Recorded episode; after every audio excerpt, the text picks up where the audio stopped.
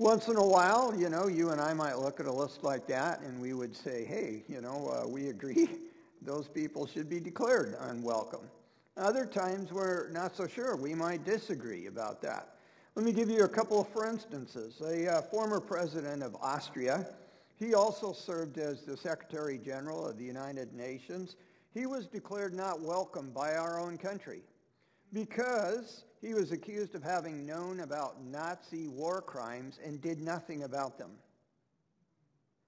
On the other hand, a Japanese diplomat helped thousands of Jews escape Nazi-occupied Lithuania, only to be, to be declared not welcome in the Soviet Union as a result. Pretty much the same issues, only flip-flopped, right? How would we stand on being declared persona non grata?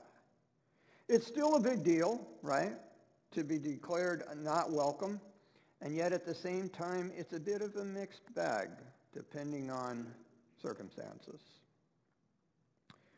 Our biblical passage today offers us a bit of a rarity, a glimpse at this kind of an event, for it follows the story of a family declared not welcome. And that family was comprised of followers of God. They were escorted out of the country and declared not welcome. Why? Why were they not welcome? Did they make poor choices, or were they discriminated against? I think most Christians, when we look at Genesis chapter twelve all the way up to chapter fifty, we have a tendency to just say there are three subjects or three characters that are being talked about. That would be, of course, Abraham, the story of Abraham, and then his son, the story of Isaac, and then uh, one of his sons, the story of Jacob. And we would think that Genesis twelve through fifty only is about these three people. But someone else has divvied up the book in an entirely different way, and I hope that you can see this. I know that it's darkened, but uh, what that is, is on the left you see two people set side by side. Their stories being told more or less simultaneously. There's the story of Abraham and Lot, beginning in chapter eleven and going all the way up through chapter twenty-five. There's the story of Sarah and Hagar, beginning in chapter eleven and going up to chapter twenty-three. There's the story of Ishmael and Isaac. There's the story of Esau and Jacob, the story of Rachel and Leah, and the story of Judah and Joseph, all set side by side in these interesting pairs. And as you can see, this way of divvying up the rest of the book not only involves more people and juxtaposed set side by side to each other, it also includes women, not just men. This, it seems to me, would be a better way to divide up the rest of the story that we are going to study together as we look through the book of Genesis. But right now, and regardless of how we divide up the book, we're going to take a hard look at the man called Abraham. And we pick up his story in Genesis chapter twelve, even though we heard about him at the very end of Genesis eleven. And so Genesis chapter twelve, reading the word of God. The Lord had said to Abram, leave your native country, your birthplace, and your father's house, and go to the land that I will show you. I will make you into a great nation. I will bless you and make your name great.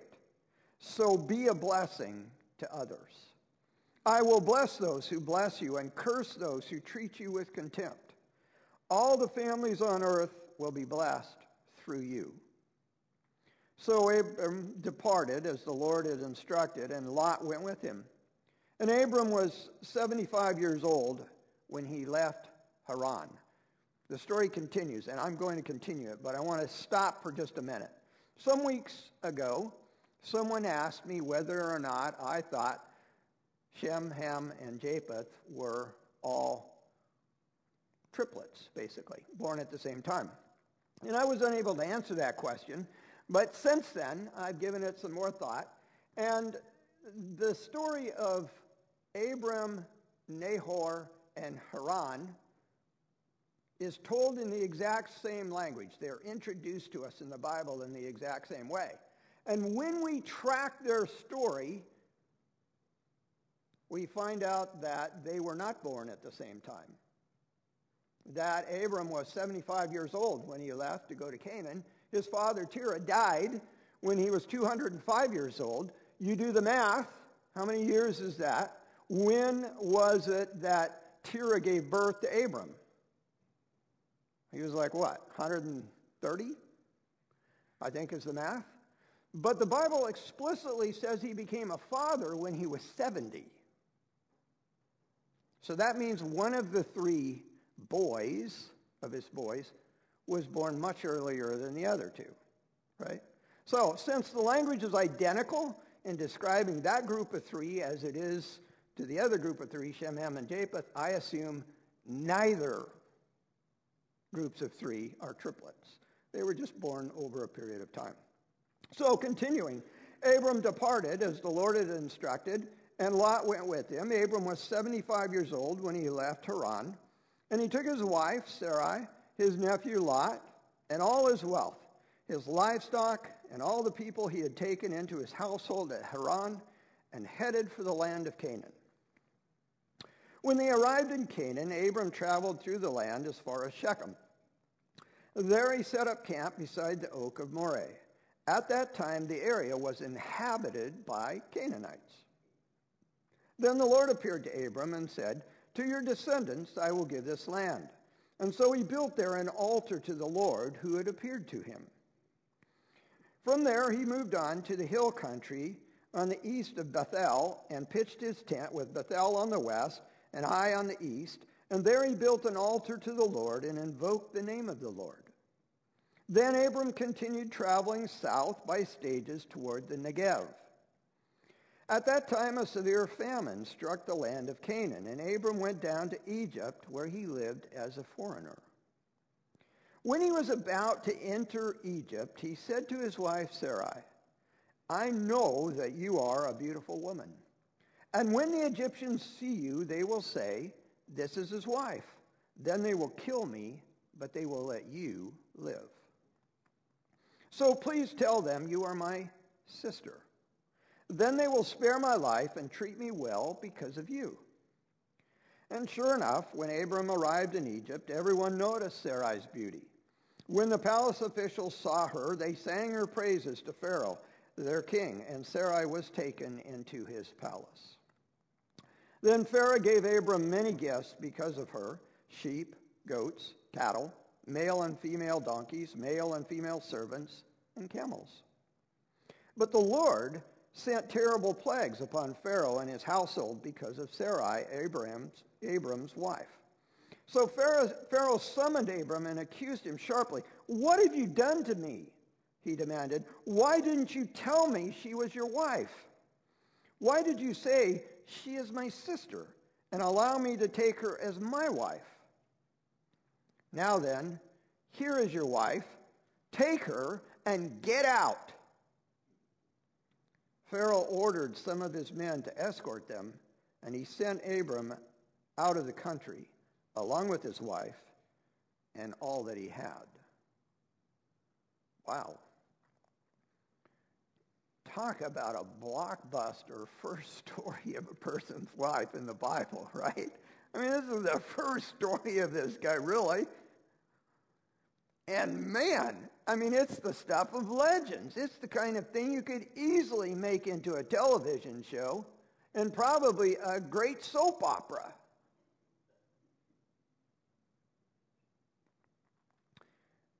One of the things that comes more clear, especially if you do read Hebrew, but it can come clear as you read English, uh, not as clear, but clear. Abraham has two stories that bookend his life. They are the important moments told about Abram. Both stories involve a faith-filled journey away from everything Abraham knows and is comfortable with. The first story has Abraham leaving everything that has to do with his past. He has to leave it behind. While the second story has him literally jettisoning his future. These stories have similar elements that actually easily connect them. So let me see if I can connect the dots. This word and this word are unique in Hebrew. Lech lecha is the expression that shows up in these two places. And it means you yourself go to or from or out of. And uh, they, it only shows up in the story of Abraham in these two places. But that's not all. We have that, and we also have this.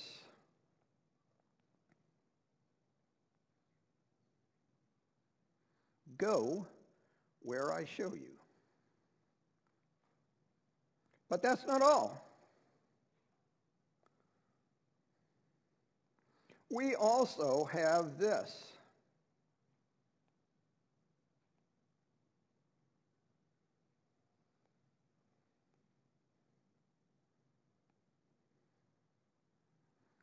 Three specific statements beginning each of these two stories that deepen the impact a great deal, that show what kind of heart-rending decision God is asking Abraham to make. Each statement gets progressively deeper and closer to Abraham's heart. Do you see that? Yeah. Incredible, right? So these stories demonstrate for us that God wants us to trust him, you know? He wants us to trust him even when things are bleak and life is uncertain. These stories invite us to go on a journey with God, believing all along, uh, all along our way that God wants the best for us and he is going to do nothing but good toward us if we will but trust him. Now, Abraham seems to understand this, and even though imperfectly, he trusts God and he does as God directs him to do. God's goal and his methods are very clearly laid out for us in Abraham's story. Here is the goal. All the families on the earth will be blessed through you. That's a pretty lofty goal, wouldn't you say? And certainly one that we're glad God has, because it even includes us. Now, we're going to say more about this the next time we get together, because I want to recap a little bit all the different language that points toward Jesus. And this verse actually points toward Jesus. But we'll recap that next time we get together. Method-wise, very clear. God says, here's how it's going to work. I'm going to bless you. I also want you to cooperate. Be a blessing. Now, some versions have it more like it's just uh, after a fact, and you will be a blessing. But in Hebrew, it's written as an imperative. Be a blessing. Make that decision to bless other people. So God's stated purpose is clear. His methods are indivisibly linked with his goal. God intends to bless all the families of the earth through Abraham. And he wants Abraham and his family to cooperate by being a blessing to the people around them. God wants them to be a blessing. He wants you and he wants me to be a blessing. Choose to bless other people. Live your life in such a way that you are a help, not a hindrance to other people. So, one of the things that happens, and it even happens on the translation basis, and that bothers me at times, uh, is this phrase here. All the people that he had taken into his household.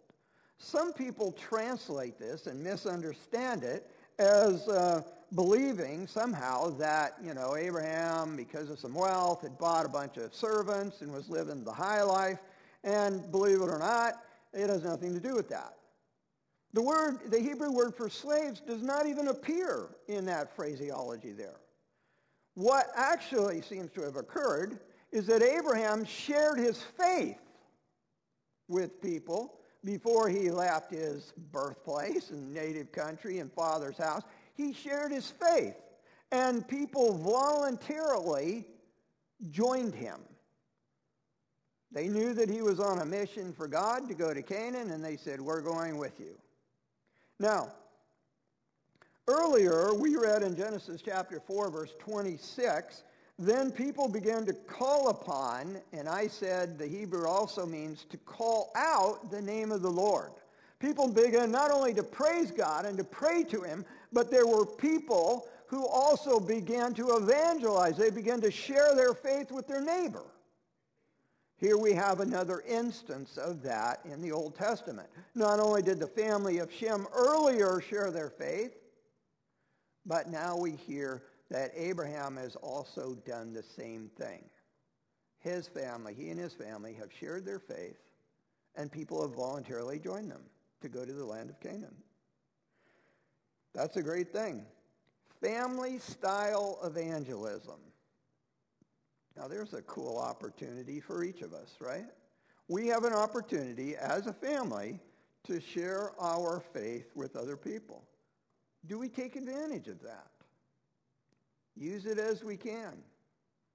Use our family to, you know, invite other people to the Lord.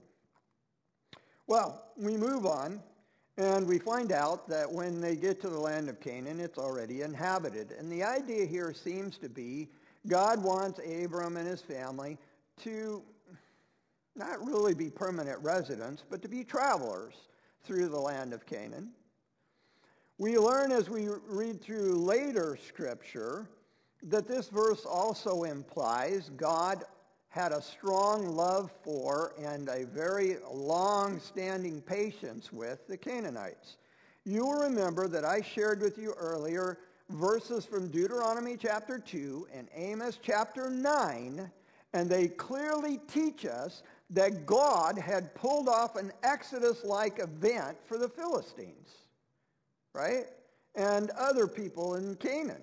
And so the point that I'm trying to get to here is the people who are living in the land, God placed them there. And he was working with them, trying to use them as well to spread his message of love to other people. He was blessing them. It wasn't working out so well. They were slowly turning more towards sin and the devil and not towards God. And God could see that was happening, and so he informs Abraham, hey, you know, the Canaanites are not really living their lives to be a blessing to other people. And so this is what's going to happen. I'm going to give this land to your descendants. Now notice, it does not say at this point, to you and your descendants. Nor does it say how long it's going to be until they gain the land. Those of you who have studied your Bibles a little bit, how long is it going to be until Abraham's kin would actually gain the land? Do you remember? Say? four hundred years, four hundred plus years, if I remember right. Closer to five hundred years. Well, that's a lot of strong love and a lot of long-standing patience on God's part, right? I mean, that's a long, long time to wait. And wait is what Abram did. He seemed to realize that this was, you know, I'm in this for the long haul. I have to take the big picture view, the long-range view. And so he built an altar to the Lord. Abram was constantly expressing his faith uh, towards God, his belief that there was a promised Savior who would come and who, like the animal uh, that Abra Abraham sacrificed on his altar, Jesus would die so that other people might live. He seemed to understand that. And then a famine strikes the land of, of Canaan, and he decides that it would be a good time to vacate for a while, head down to Egypt. Egypt, you know, the land of Canaan was a land that needed to have constant rainfall occurring at specific times, or it was just not a good place to live. Uh, and uh, so this apparently was the case. They weren't getting good rainfall. And so you go down to Egypt, and of course they have the Nile River. There's lots of water, and everything gets watered on a regular basis. That's where the food is. And, it, and throughout the Bible, you'll find multiple times people head to Egypt to kind of save their lives when things get tough. And so just before, you know, right at the border of uh, Egypt, Abram asks his wife if she would do a favor for him. Would you tell the people of Egypt that you are my sister instead of my wife? Now, so far in our biblical story, we have heard the snake lying to Eve in the Garden of Eden. We've heard Cain lying to God, I don't know where my brother Abel is.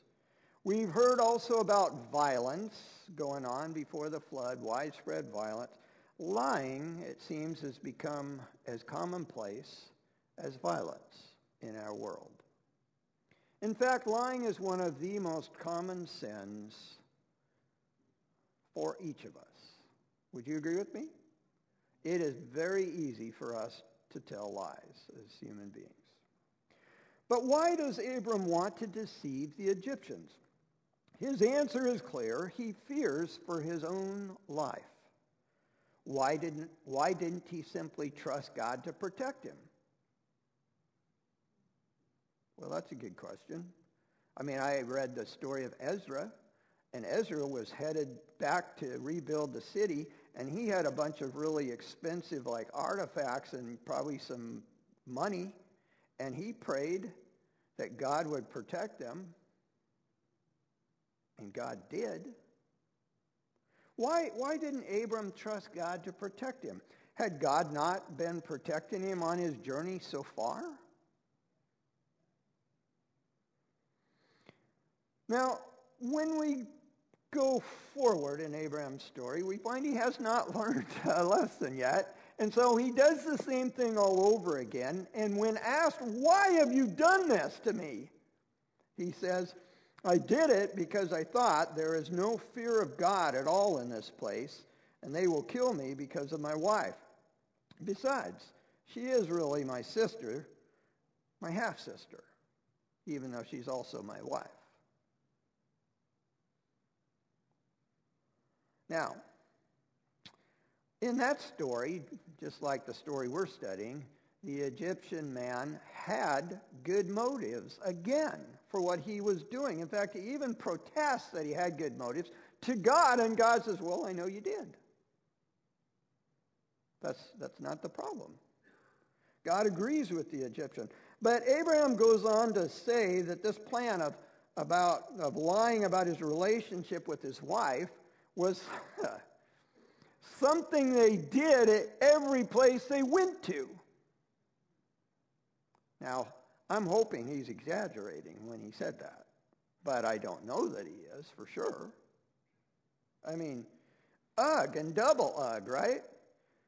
The number of lies told in the book of Genesis is astonishing. Astonishing. But that's not all, right?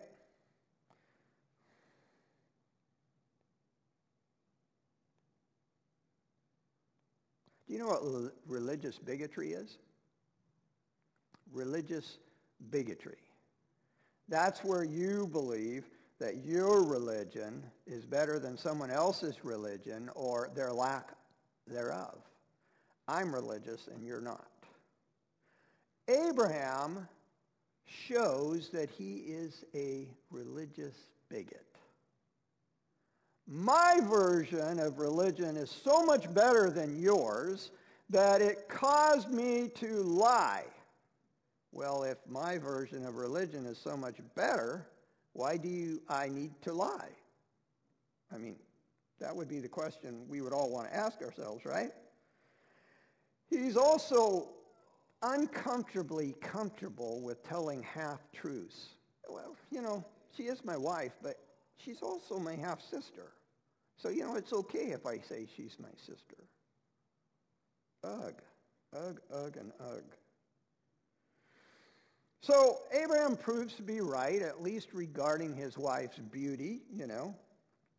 The Egyptians do take notice. Apparently, she was a stunningly beautiful woman. Um, at that point, she would have been like middle-aged, so she would have been very, very beautiful uh, for her time. Now the question is, okay, since he's right about his wife's beauty, is he right that they would kill him in order to take her? And the answer to that would be no. Instead, we read, what? Instead of killing Abram to take his wife, what do they do? They offer him a lot of stuff. They treat him extremely well. In fact, uh, not only was he dead wrong in how they would respond, they shower him with gifts, and unusual gifts. I mean, giving people servants and camels, even in that day, would have been unusual. But to shower him with all this stuff, and it talks about they gave him many gifts, and sheep, goats, cattle, male and female donkeys, male and female servants, and camels. He comes out rich because he's lied. Ugh. While he is being quite self-centered, I, I'm doing this so I can stay alive, they are being incredibly generous, should we say even unselfish? But all of this places Sarai in a very uncomfortable position, even a dangerous position, wouldn't you say? And we see how Abram responded. I mean, he did nothing, but, well, received the gifts, I guess. But now we see how God responded. How did God respond?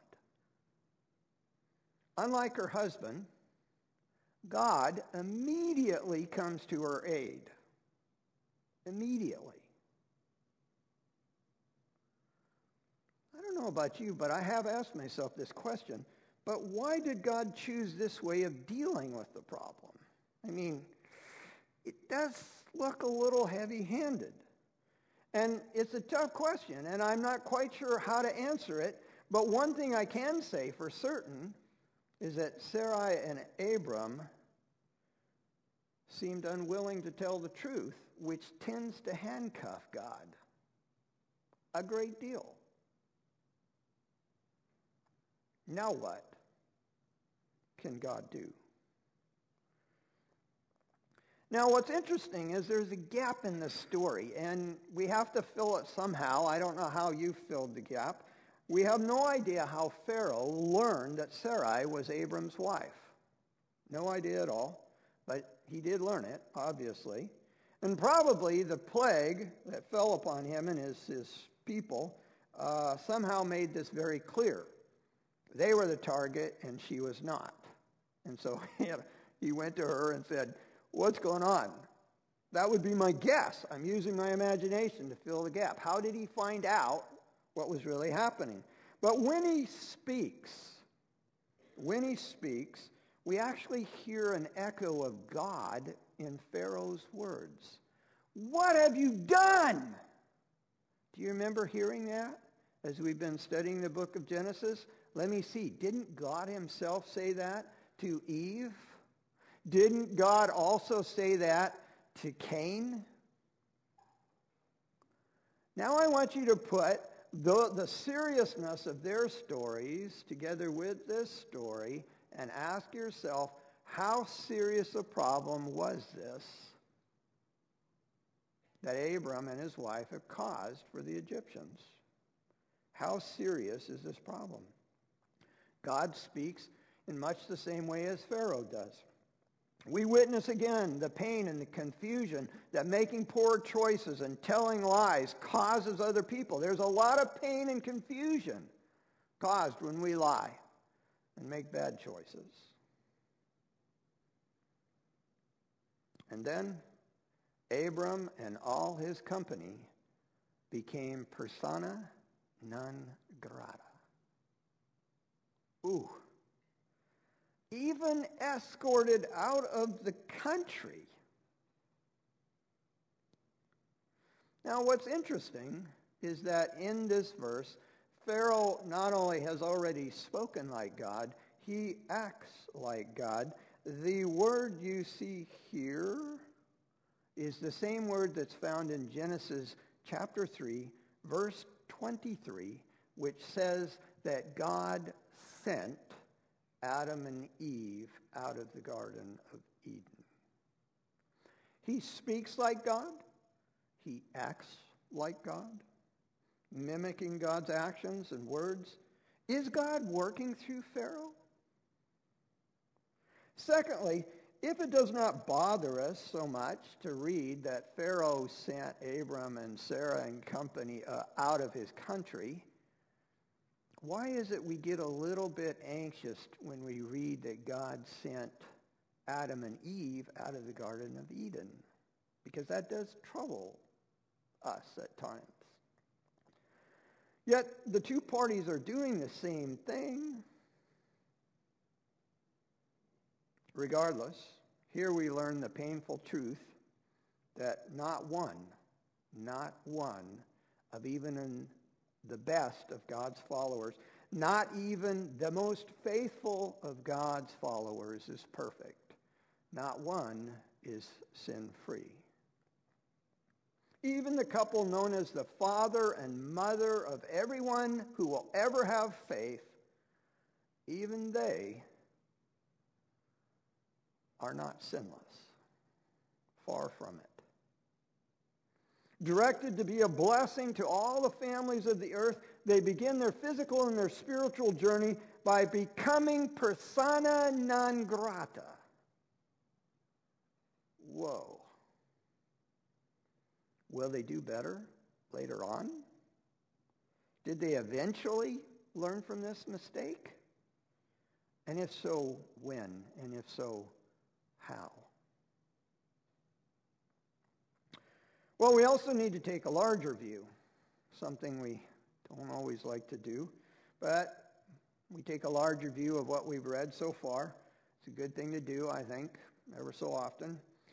Do you feel uncertain or even confused at times about how God responded to the choices that people have made?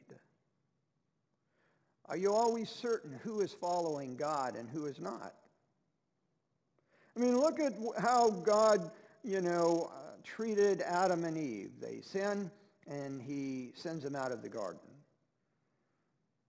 Cain murders someone, and while the earth curses Cain and says, you know, you will no longer be able to earn the fruit of the, uh, like you did before, the produce as you did before, yet nevertheless God protects Cain, keeps him alive from being murdered himself. Lamech, Cain's descendant, murders someone.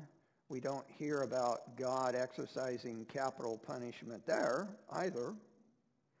The pre-flood people, the antediluvians as we often call them, they engage in a great deal of violence. Violence seems to take over the world. God cleanses the earth of them. Noah hops on the ark, but after jumping off, gets drunk, and his son Ham sees him naked and begins to, you know, talk about it. The Canaanites that we hear about who are in the land, God is almost infinitely patient with them. Hundreds of years go by. Abram and Sarah, Sarai, excuse me, are strangely protected, though they are the ones that are lying. And the Egyptians, who appear to be operating from good motives, they have plagues fall on them. Now, granted, they probably were removed, I think, I suspect, um, once they returned Sarai to Abram. How do you feel about how God is governing our world at this point? Are you confused? Are you remembering how much elapsed time there has been since creation? How long have we been? Can you guess? Do you know? Remember, all those people in the early pre-flood days lived a long, long time. Several thousand years have gone by. Does that put into perspective some God's patience with human beings? And then, of course, when you're taking the big view, why not take a look at some of sin's ugliness? We start out with the snake lying. Foolish, unrealistic thinking. Eve says, this fruit, eating this fruit is going to make me wise and be like God. Really? Eating a piece of fruit's going to do all that for you? And then there's more lying that goes on between, uh, you know, Adam and Eve and God and so on. And then there's the backstabbing. The woman you gave me, she made me do it. No, the snake you created, he made me do it. The backstabbing, right? And then there's murder. Cain murders Abel. And then there's more lying. I don't know where my brother is. You know, I may have buried him, but I... And then there's the violence that takes over the world, pre-flood. And then there's the attention grabbing that goes on in uh, the building of the Tower of Babel. Let's make a name for ourselves. And now there's more lying. Does sin look attractive to you as it pervades planet Earth? Surely, it seems to me, sin is ugly. And we're all infected with it. Yet God often protects people from their own messes, which causes them, of course, to be very grateful. Has God ever rescued you from any of your messes? Is he even doing that today? For choices you and I have made, God's still bailing us out. Abram was sent out of Egypt, not yet a better man, slowly learning to be the person God wanted him to be. Are you and I thinking that we learn more quickly than Abram? Or are we just as slow, maybe slower? Did he make a difference in his world? Yes. Sporadically he did. He left all his past. He shared his faith in God with others. He worshiped God at many places with all these people. He influenced people for good often, but he also messed up rather badly. And just as God was patient with the Canaanites, so God was patient with Abram.